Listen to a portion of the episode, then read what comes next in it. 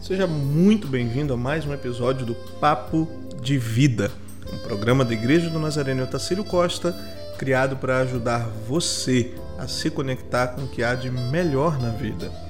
Na versão podcast do Papo de Vida, trazemos breves reflexões para o seu dia a dia com Deus.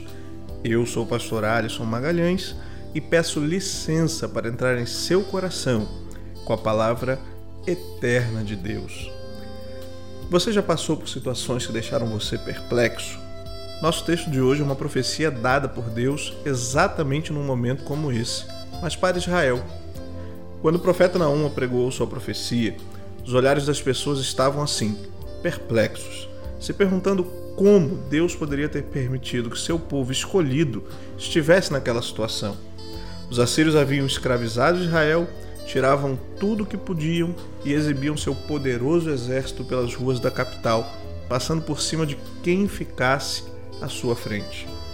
Naum inicia sua profecia traçando um retrato de Deus, como um Deus paciente, mas que agia contra aqueles que abusavam contra a sua paciência.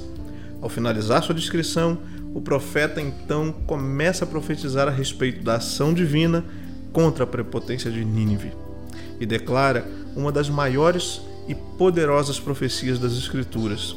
Abre aspas, o Senhor restaurará o esplendor de Jacó, restaurará o esplendor de Israel, embora os saqueadores tenham devastado e destruído suas videiras.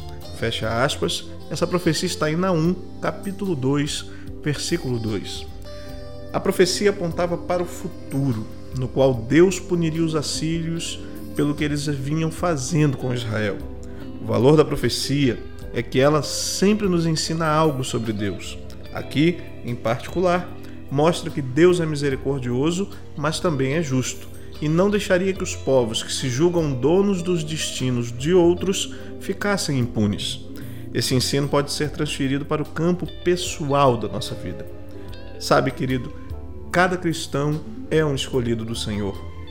Ainda que sejamos humilhados pelo inimigo e seus seguidores, ainda que ele possa prevalecer sobre nós por algum tempo, cabe a nós confiar e esperar em Deus, pois ele se levantará e restaurará a nossa alma. Nenhum sofrimento deve nos fazer mudar de lado ou pensar que poderia haver qualquer vantagem em desistir e nos voltarmos para o lado do inimigo. Nenhum poder pode abalar a Deus, nem impedir que ele exerça sua justiça.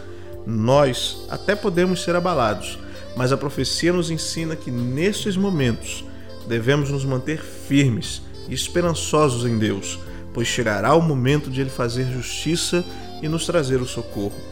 O poder da profecia está em seu doador, o Senhor, e serve para aumentar a nossa confiança e esperança no Eterno, nos trazer paz nas horas difíceis e nos prover equilíbrio nas horas de tentação. Israel entendeu e aprendeu a confiar na profecia. Como resultado, viram o cumprimento e a restauração de seu esplendor. Que você também possa aprender a confiar unicamente no poder de Deus em seus momentos de sofrimento e angústia. E você também verá o Senhor restaurar a tua sorte e restaurar o teu esplendor. Que Deus abençoe você e até o nosso próximo episódio do podcast Papo de vida. Igreja do Nazareno em Otacílio Costa, um lugar para recomeçar. Nos acompanhe em nossas redes sociais, facebook.com.br Nazareno e assine nosso podcast, que está disponível nos principais programas agregadores.